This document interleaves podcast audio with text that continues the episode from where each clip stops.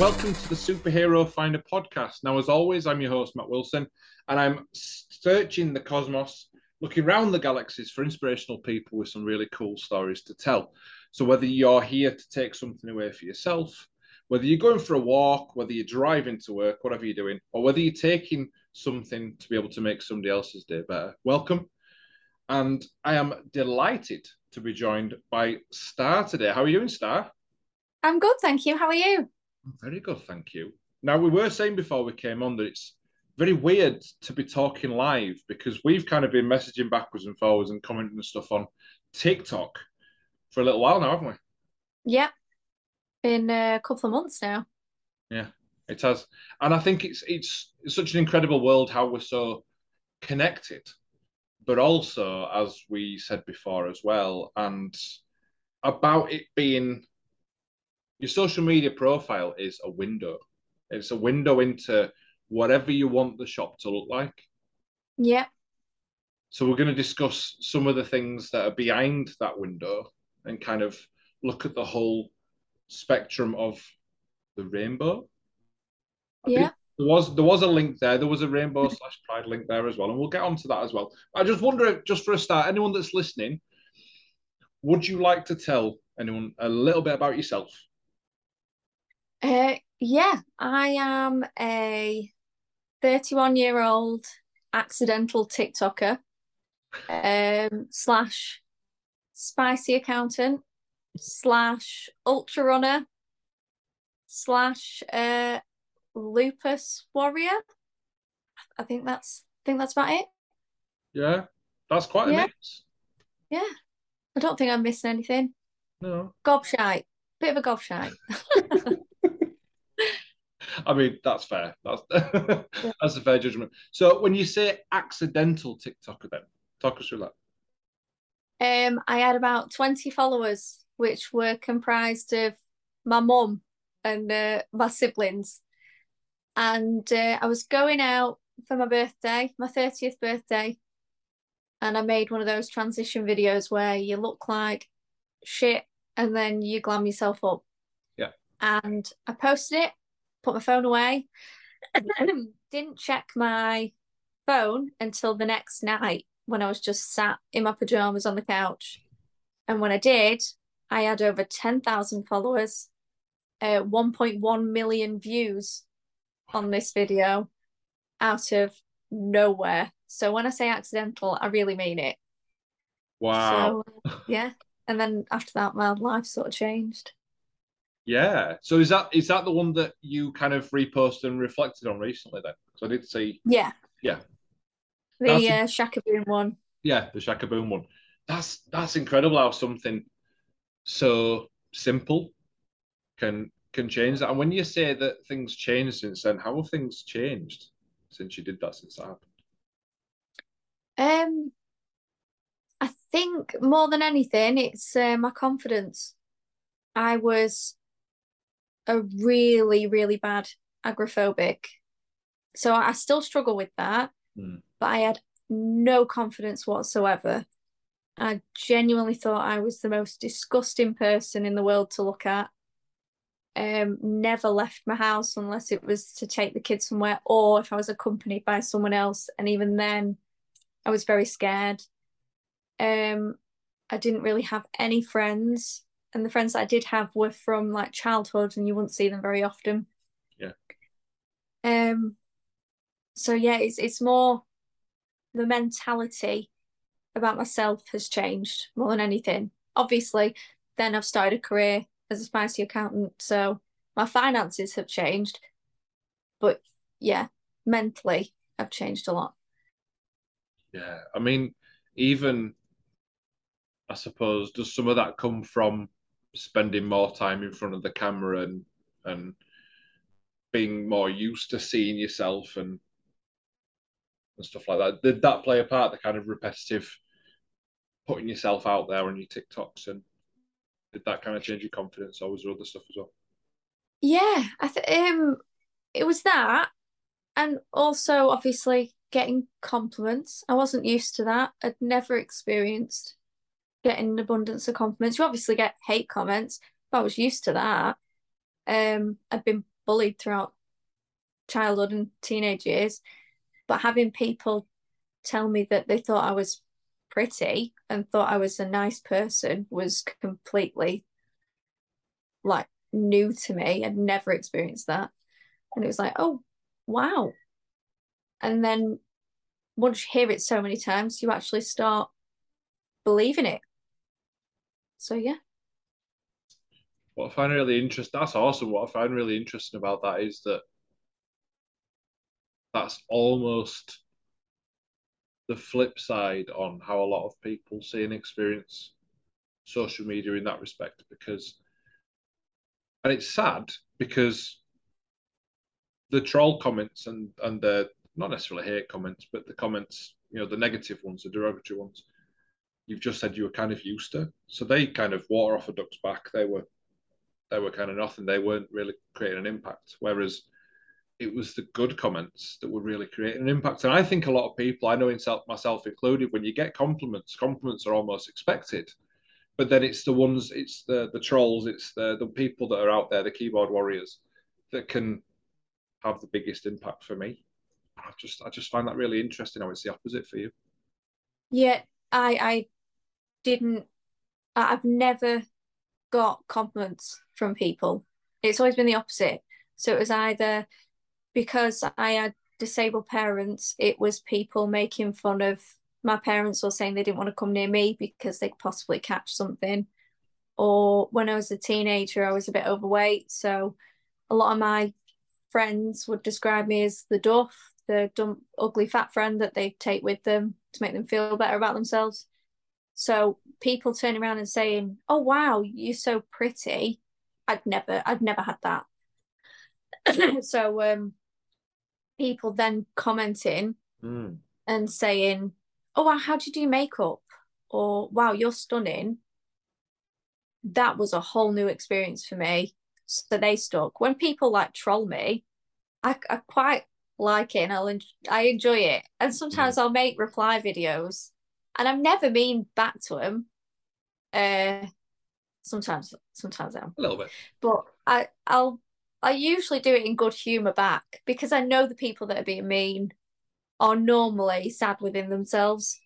Yeah. So, but yeah, it was it was that for me.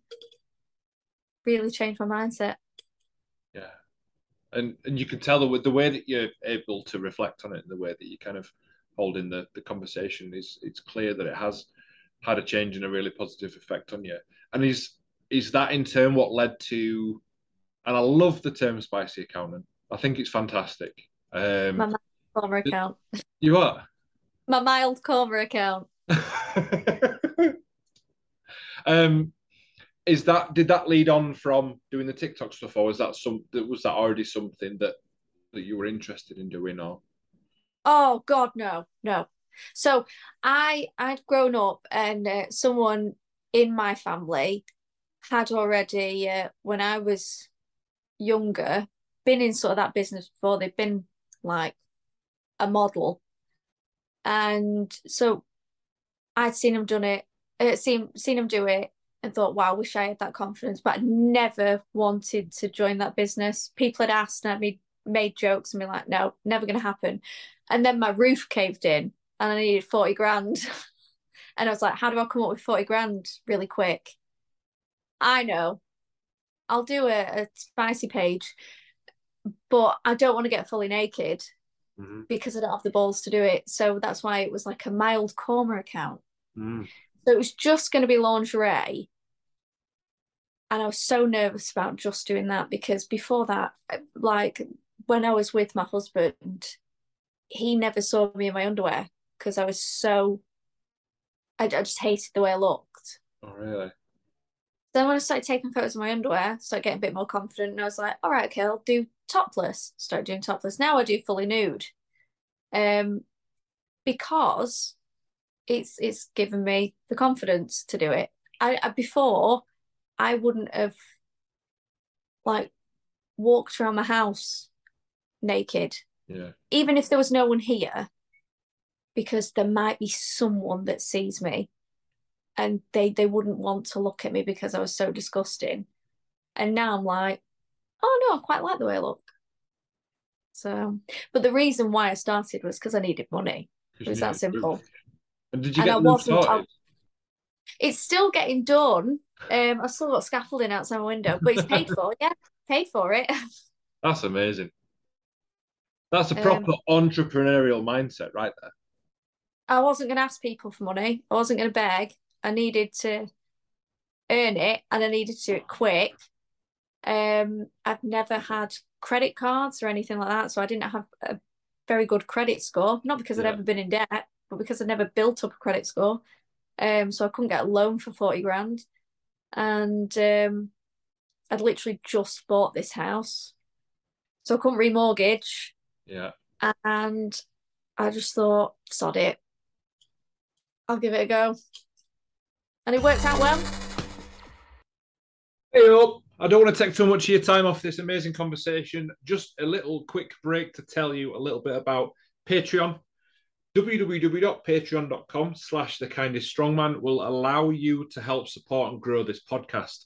I want to do loads more with it, and I'm excited to say that members of my Patreon will be able to see loads of it before it even happens. That's amazing. Second thing, be strong, be kind. My merch is now live. So I will drop the link in the description, but it's also if you can go to bsbk.teemill.com. You can find it all yourself. You can grab yourself a hoodie, grab yourself a t-shirt. And if there's something that you can't see or a colour that you can't see, just let me know. Right, back to the fun. It's it's my main source of income now. Good. I was yeah, I was just about to ask, is it is it something you do alongside a, a job as well, or is it your main? Yes, it's it's my main job now. Fantastic, fantastic. And I think the world the world is changing so much in terms of the ways that virtual and online work um, can be done. And I'd love to know. So you're open and honest, and you know, like you said, you're an open book. Um, and actually, it's brilliant the reasons why the things that have motivated you to go into this stuff. It's so practical. Well, I need money, and this is a way for me to get money. But I think that's had a huge effect on your, you know, your, your self confidence, etc. Where do you sit on the whole idea of kind of OnlyFans um, and into the wider reaching kind of stuff on sex work? Because everyone's got a different, I suppose everyone's got a different channel and what they want to use it for. Do you ever get any? I suppose what I'm asking is, do you ever get people that question kind of your morality by doing it? Oh yeah, because it's, yeah. it's still frowned upon, isn't it? In a lot of ways by a lot of people. yeah. So before I started it, um, I asked for the opinion of my mum and of my kids. That was it. Anyone else, I was just telling them I was doing it. They didn't have a say in the matter. Um, I asked my mum, she said, go for it. And I asked my eldest daughter and my eldest son, um, my two younger kids are six and four, so didn't really ask them. Um, they sort of know what I do, like the basics of it. Um, but my older kids are teenagers, and uh, my eldest daughter was fine with it, and my eldest son is a complete and utter feminist, and he was like, "Your body, your choice. Buy me a PlayStation." Um, So he was fine with it. yeah. Um, Wow. I have siblings, and so the the way I went about telling them was, "This is what I'm doing." The way you respond to me telling you this will decide whether or not at Christmas you get a really good present or you just get a crappy Christmas card. You decide. And unsurprisingly, they've all been very supportive. Absolutely. I mean, why not, right? Oh, oh no, I, I think it's great. Yeah, you, you do you. Did any part of you want to just bring out a crappy card anyway? As like a joke. Oh, well, for some family members, yeah. I love that.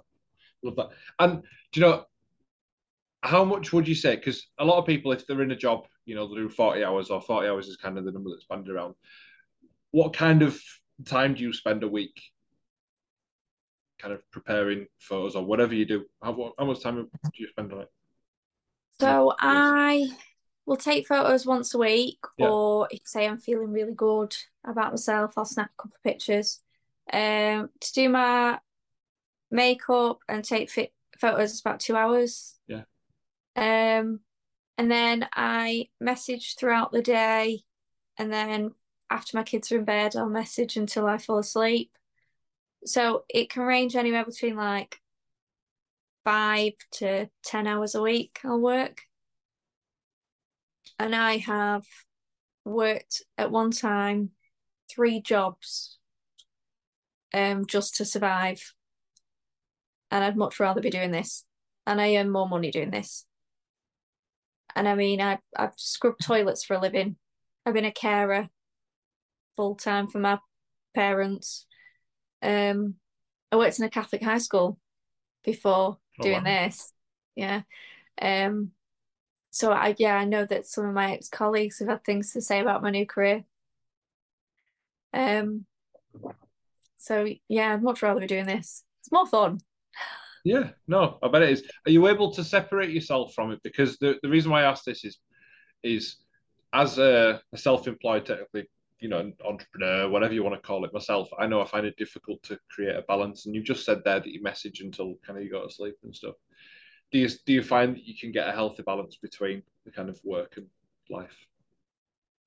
Yeah, there's some nights where I'm busy, so I won't I won't go online and message. Yeah. It's completely up to me. Or if I'm sick, I won't go online and message. I do realize that that means on that day I'm not going to be earning as much money.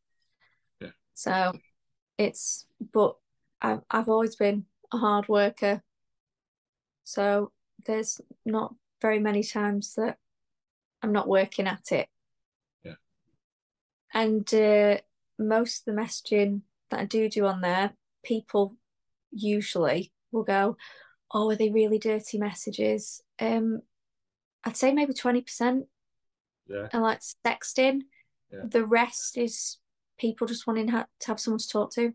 wow, yeah, And that's about it. I, I think, honestly, I'm an unqualified therapist for a lot of people. They just need someone to talk to. And I love that. yeah. That, that's great that you can create that space that people can can speak to. And the reason why I've kind of asked a lot of questions about this is because I think there is a huge stigma around some of the work, and actually, there's some real gems within what you do. You know, not only from how you feel about yourself and kind of how that's gone, but also from the space you're you're able to provide for people, and no doubt that's helping in its own way. Um, Yeah. Now, slight different change of subject then. Long distance running. Yeah. How, how on earth did that start? And do you still do it? When was the last time you did a run? Like a long Um, a few weeks ago, but I did get pulled from the race. I only ended up doing about 15 miles. Um, oh, you've frozen on me again. Oh, yeah. Can you hear me? Yeah, I can hear you now. You can still hear me. It's okay. Um, Yeah. So how come you got pulled then? What happened? I had stomach issues, kept throwing up, even to the Ah. point where just sipping water and I was like retching. So I got pulled from the race, uh, which is a good thing because I don't tend to quit. So if I don't get pulled, they'll uh, I'll usually end up collapsing. It's happened before. Ah, so you kind of go past what your body's trying to say, and Yeah, yeah, I I did an ultra and about 30 miles in, it was a 90 mile ultra, and 30 miles in, I snapped a ligament in my ankle, and I did the remaining 70 miles on that ankle, and I've damaged it beyond repair now. because of that. So yeah, um, Wow. which is stupid, but they didn't pull me. The medic didn't pull me. He was like, next checkpoint, you're going to drop out. And I was like, I'm not. I was last at that ultra, but I, I didn't drop out. And of course, permanent damage to my ankle. so yeah, I'm glad they pulled me. Otherwise, I'd have just ended up in the dirt, unconscious. Yeah, and that wouldn't have been good. Um, Yeah. Is that the kind of persistence, that kind of resilience? Is that something you've always had as a trait? Oh, Uh, no. No? No. I was a very, very lazy teenager. Didn't want to do anything. I was not an athletic kid in the slightest. Well, no, I was an athletic kid up until about the age of 12. And then I got to be a really lazy teenager. And it wasn't until I was about 23 that I started getting into running. What was your um what made the change then? What was your motivation for doing it? Because that's for anyone that doesn't know, how long is a normal ultra? Is there a standard so, yeah, an ultra run is anything longer than a marathon, so anything longer than 26.2 miles. So that can be a 50k, a 50 miler, 100k, 100 miles, and anything more. So the furthest I've done is 217 miles for the Great British Ultra, which I was first female, third overall. It took me about 70 hours. That's incredible. So just going back to the just back to what I asked before I sidetracked you there is what got you into that? What was your motivation for doing that? To put yourself under that kind of pressure? Yeah, my uh, my dad had something called multiple sclerosis, and there is a stem cell treatment that they can give to people with MS now, where they take some of your own stem cells, and then they give the patient a really high dose of chemotherapy, basically to kill their immune system, and then they reintroduce your stem cells, and your body like grows like a new immune system that doesn't attack the um, myelin sheath. Um, so you start to regain some of your movement or regain your eyesight. but this treatment is not available on the NHS. And it's about sorry, about forty thousand pounds just for the treatment, and they do it in places like Canada and stuff like that. And my dad was Canadian, so we were gonna take him over there and pay for it. So all in all, it probably would have been like at least 70 grand. Yeah. So I was going to try and raise the money to pay for it because my dad hadn't been able to even see what some of my kids look like. And I I didn't know my dad other than him being really disabled. So I wanted to like know how tall my dad was. Yeah. And uh, I wanted him to like walk me down the aisle and stuff if I ever got married and so I was like, right, I'm going to raise this money. I know I'll run a marathon. And I remember like telling people, and they were like, you're not going to run a marathon star. You, you're just not. So I signed up, and this is how much I knew about marathon running. I thought the UK only had one marathon, and it was the London Marathon. So I tried to sign up for the London Marathon and didn't get in. And I was like, oh no, I wonder if they have any other marathons in other countries. So I was looking up like where else they do marathons. And I was like, oh, they do them everywhere. I had no idea. And then right. I came across this like video on YouTube of this woman who was going to be running the um, Great North Passage in Canada, which is like 200 odd miles. Oof. And she was going to be doing it all in one go. And I was like, what the fuck is this? And I'm watching her do it, and she's talking about how it's like the worst pain in the world, but it's so amazing. and I watched her do this, like going from being really happy to like being ridiculously sad and all these injuries she got. And she finally did it at the end. And she didn't beat the men's record, but she beat the women's record by like two days. Oh, wow. And I was like, holy shit, this woman's mental. And I was like, that's so cool. And she was talking about all these other ultra runs. So I was like, I wonder if they do any ultra runs in this country. And I had a look and I found some. And I was like, right, I'm going to sign up for an ultra marathon instead. Bear in mind, at this point, I'd never even done a 5K. Yeah, yeah. And I was like, right. So I signed up for an ultra marathon that was in four months. And it was 90 miles along the Dorset coast. So I had four months to train. And that's the one that snapped my ligament in. Um So that was your first and, one as well?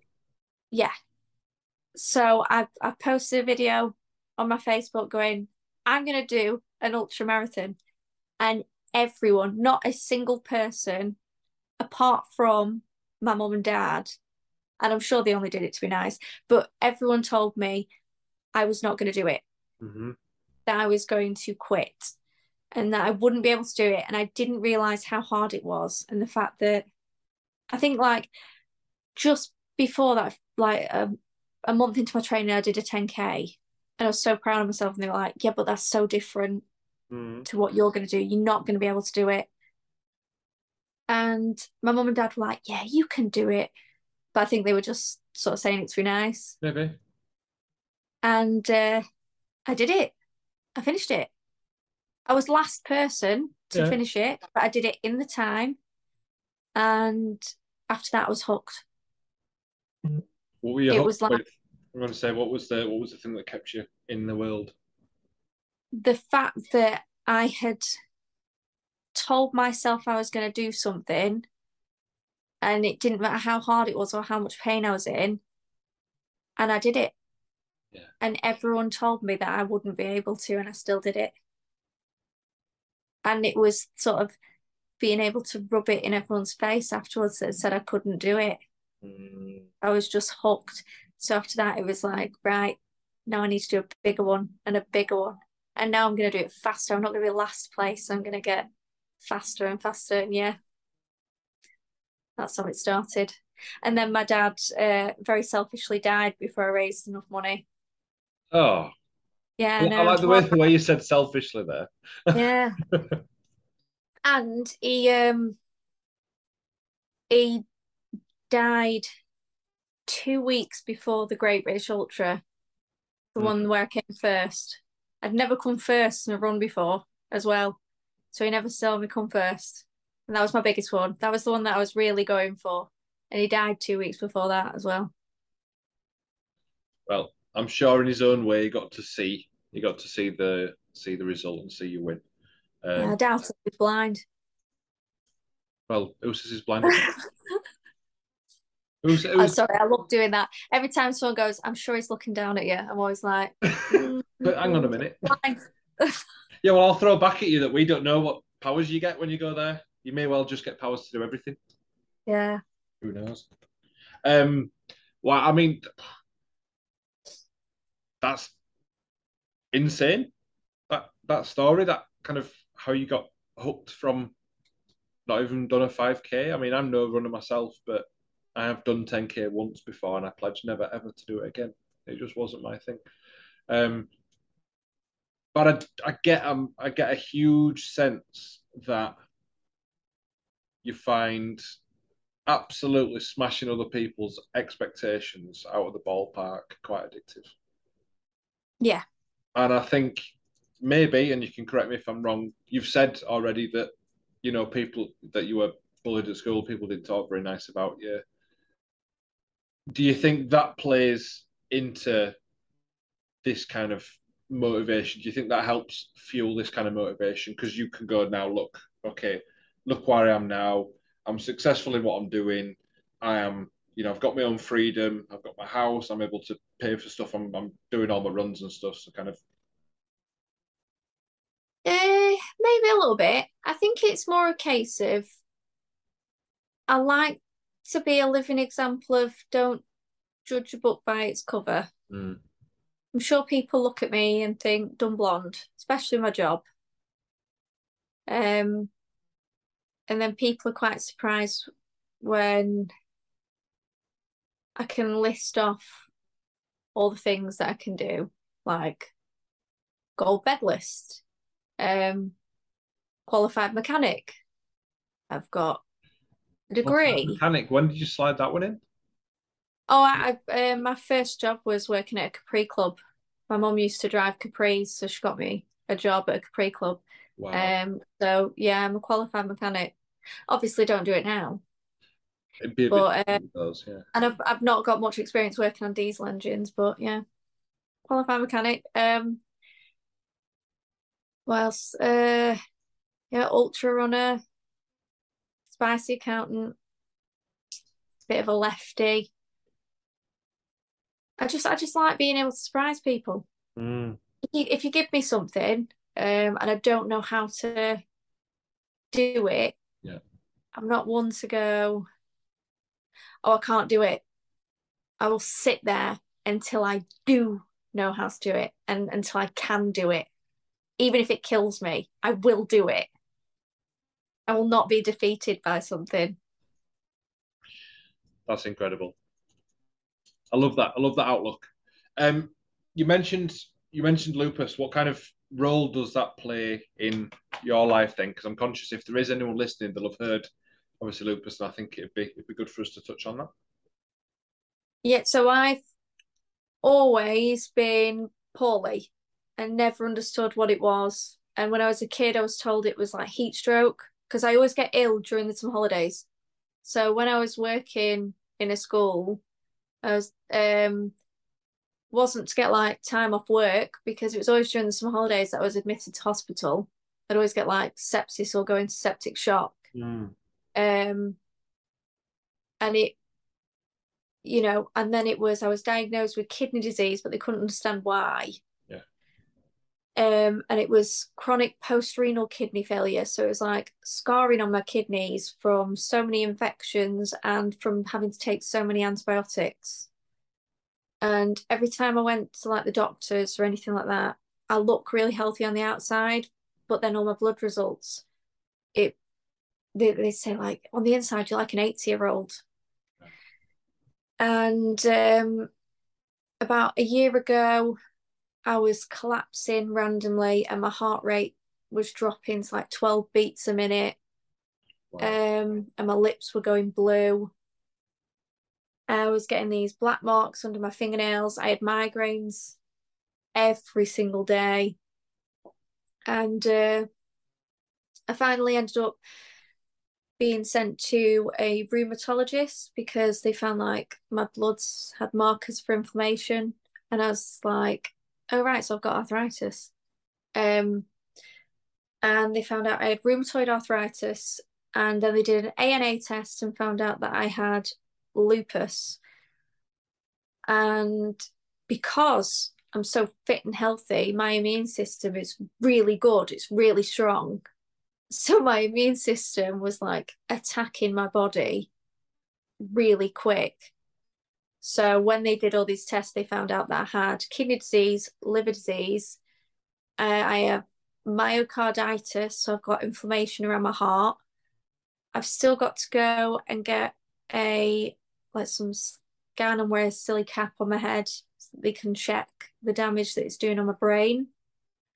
Um, and then I've got problems with my thyroid, um, pancreas. And I think that's about it. Yeah, not very well. No. Um, and then they started me on a type of chemotherapy, so it just suppresses. It sounds terrifying when you say that, but it just suppresses your immune system, makes it go a bit slower. So I get more infections and more colds.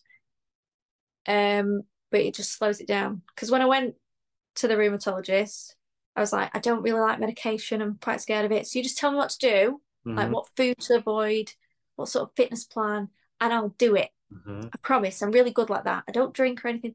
And he, he was like, right, if we don't get you on the right medication, you won't be here in the next couple of years. That's how serious it is. You will die. And I was like. Oh, okay. And he said, um, and sometimes it can take a while to get you on the right medication. And I'm so lucky because the first drug he gave me was the right one. A lot of people it takes years, Mm. but I'm I'm quite a basic bitch. So like the basic medication was the right one for me. Wow. I mean,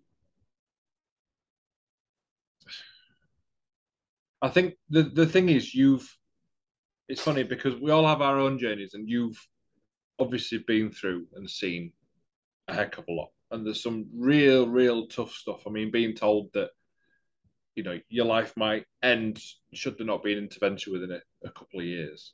Do, do you think did that change the way that you saw life any? Uh, maybe get the drugs. Well, I mean, there is that. Um, my partner at the time, my husband, um, was sat outside the waiting room with kids, um, which I was glad because he's a bit more sensitive than I am. Not in not in a mean way, but I I'm quite stiff upper lip. And I remember coming out of the doctor's room Mm. and he was like, Everything all right? And I remember thinking, like, I can't really put this on him. Mm. And I was like, Yep, got a prescription. And I didn't actually tell him or my mom how serious it was for a good couple of weeks, Wow. just because yeah, I don't know. Didn't I didn't want to put it on other people. And then and then I let people know when I'd sort of processed it. Yeah. What was uh, what was their reaction to that? one? Eh, don't know. Just maybe a bit of bit of shock. I sort of just slightly dropped it in and I think I downplayed it a lot as well. Yeah. See, I don't know. I think my not so much my ex, but my mum is very similar to me. We've seen how poorly someone can get. For me, just being tired and a bit sore isn't that bad Mm. in comparison to how it could be. I'm very lucky when uh, when you've grown up with someone who is blind and pretty much paralyzed from the neck down. You uh, your perspective is very different. Yeah. So I suppose the um, yeah the the levels of expectation and, and I think I suppose where is normal kind of changes Yeah. person to person based on that, doesn't it? Um, but it is sometimes difficult because you can find yourself in a you know when something can be can be really hurting you, you can find yourself in a well it's worse for other people, so I better just suck it up. And it's trying to yeah. recognize that it's serious for you, but actually it could be worse. It's trying to see both, isn't it? Yeah.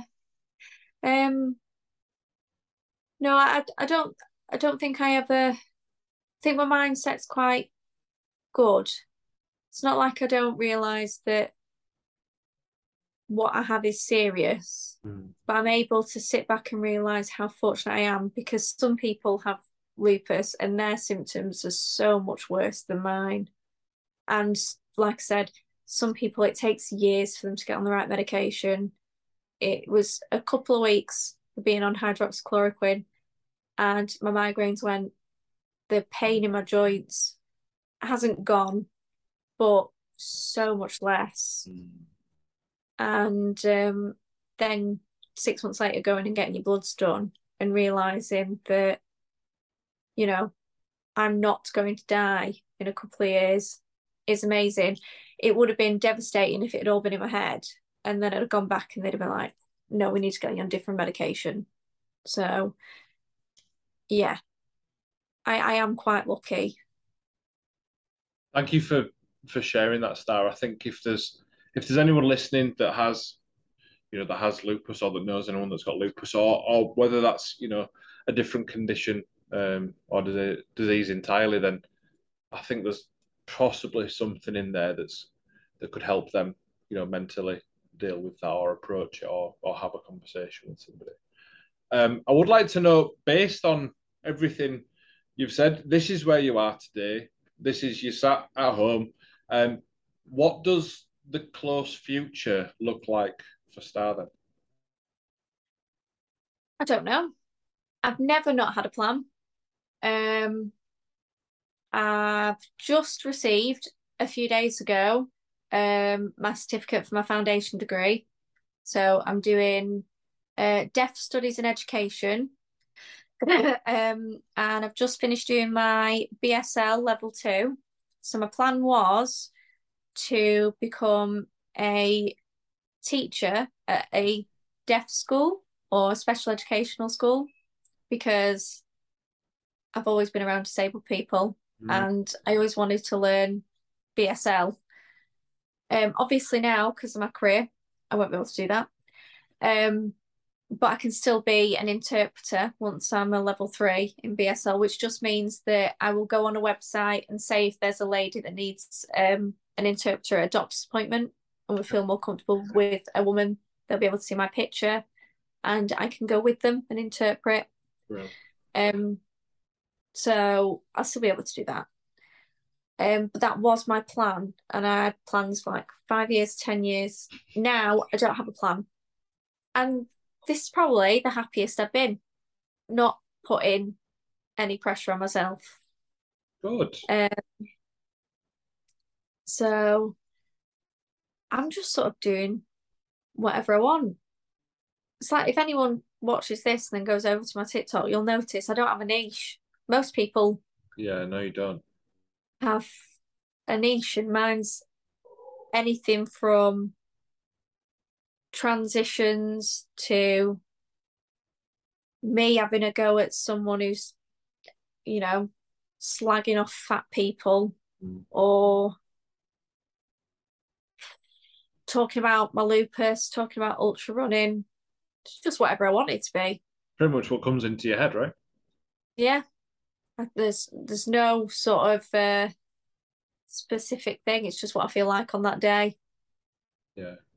Which I love because I like, I do enjoy TikTok, but I think sometimes you can get pulled into, well, I need to feed the algorithm, what does it want?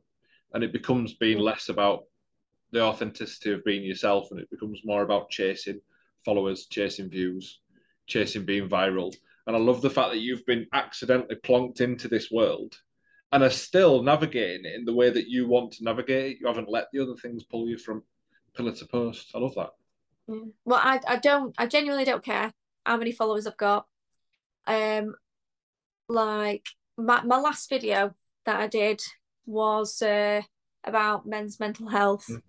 and I lost about 200 female followers from that and gained about 500 male followers because it seems like people can't understand that I am a feminist that also cares about men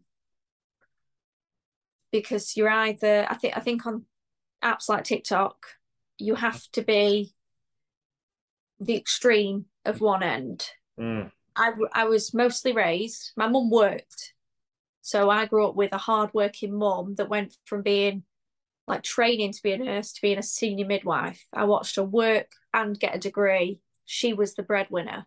Mm. So I looked up to a woman being a boss. And my dad was at home, and my dad was the caring, supportive one. Yeah. I never saw my dad building anything or raising his voice. But you can't tell me that man wasn't manly. So I'm a strong feminist. But then when I make a video going, hey, guys, you know, I don't think that you're all bad. I think most of you are quite wonderful, actually. And I'd like you to stick around and not do something stupid. So please, if you're struggling, get help. I've got feminists going, oh, no, no, no, no. And uh, yeah, I don't, I don't seem to fit in the feminist box anymore. But then I'll, on other videos, I'll get men absolutely hating me. Yeah, yeah. But you get, like you said, it's about that extremes, isn't it? I've noticed that, and it's actually when you think about the idea of feminism, it was to create equal opportunities for women. Yeah, It was it was to stop the kind of women being treated as lesser beings than men. Whereas now you've got a very vocal world where you've got people like, you know, Andrew Tate on one side of the spectrum, you know, to yeah, the other side of the spectrum, and there is literal almost hate messages going from it. And that's yeah, not where the roots came from. It was about equality, it was about caring for everyone, but making sure everyone had equal opportunities. Yeah. It's just sad It's to it's to a place where that's happened. it's the same as like people hating all Muslims because of a few terrorists. Yeah. No, you you you cannot tar everyone with the same brush. Do I think all men are rapists and evil. Absolutely not. My dad and my brothers are wonderful men. Most of the men in my life, um, and I'm I've, I'm surrounded by blokes, and they're all genuinely lovely, wonderful people. I've I've always had more guy friends than girlfriends, Yeah. and that's another thing. Have I uh, shagged any of my guy mates? No. Have any of them attempted to come near me? No. They all see me as like a little sister. Yeah. Um, trying that get trying to get that through to anyone, they're not going to understand that because they put all men in one box. Um, trans people, they're all going in the women's bathroom just to touch people. Absolutely not. And it just it does my head in when you just try and shove everyone into a box. And hopefully I can sort of be a visual for you can't put me in a box. Yeah, absolutely. I think I think you've shown that. You've described that. Um, and that's very clear. And I just hope that you know you're able to keep doing that and and actually use that platform and use that popularity to be able to you know help with some of these these real issues that that we're having, especially online, because it, it does seem prevalent online. I don't I don't think half of these topics do I hear people talking about in person. yeah. It just seems to be discussions based on a safe place where you can type whatever you like and have no repercussions, really, Mm. um, which is crazy, isn't it? Now, I have got a fun question for you that. I haven't asked you, um, I haven't prepared you for. I love superheroes, hence the reason why it's a superhero finder. But I would like to know if you could give yourself any, if you could be born again tomorrow and you can give yourself any superhero power or any superpower, what would it be and what would you use it for? Uh, I'd be invisible. Okay. And it would just to be able to leave the house. And just not That sounds really sad, doesn't it? But that's always been like superpower. Yeah. I'd love to be invisible and then I could leave the house and not panic. there is I, I understand that. I understand that. There is yeah. There's I think that there's, there's a lot to that, isn't there? But it's What would it's yours be? mine boring. Not not being boring, that's not a superpower. I can be that anyway. Um flying. Flying? Why? Flying and I'm terrified of heights. So I'd be doing it and I'd be crapping myself all the way as well. But I love the idea of being able to just get anywhere I wanted without having Yeah. to think about the logistics of it. You know, a little bit like Superman does. Um, Yeah. Or Iron Man, who is my favourite. Obviously, he's got his suit and he can fly. Um, Oh. Is Iron Man your favourite superhero then? Yeah. Spider-Man's my favourite. Got him there. Oh wow. Yeah. Oh, you've frozen me again. There we go. Yeah, I'm a giant child with an arm that looks like a colouring book. I love it. It's great. Oh, you, you're preaching to the choir. What See, I don't have any. I've got flowers there, but um, Christ, what I've got? I've got a Lego Gandalf tattooed on me. Yes. Yeah. Uh, I've got the hoverboard from Back to the Future. Uh, my stupid, well, no, I don't think they're stupid. I think they're hilarious. Um, I've got on my thigh about that big, uh, Ron Burgundy. And uh, I've got the Shovel Slayer from Home Alone tattooed on my leg, and it says underneath it, "Every day I'm shoveling."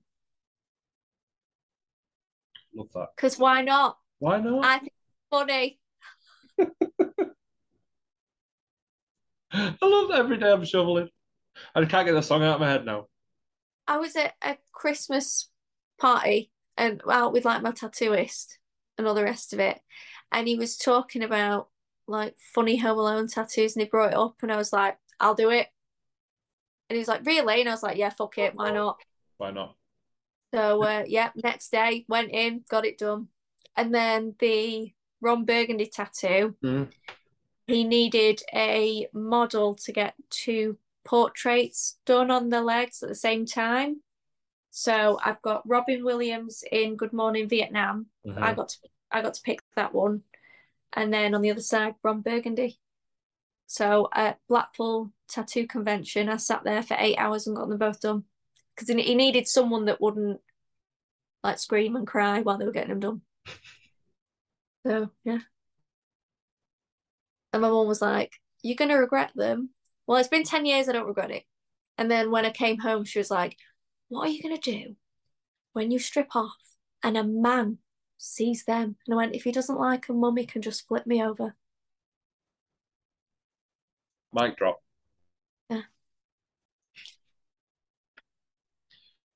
If anybody wants to follow this insanely colourful you, right? And I'm going to say that because I like the fact that you're also called Star because it's kind of you're just exuberating energy.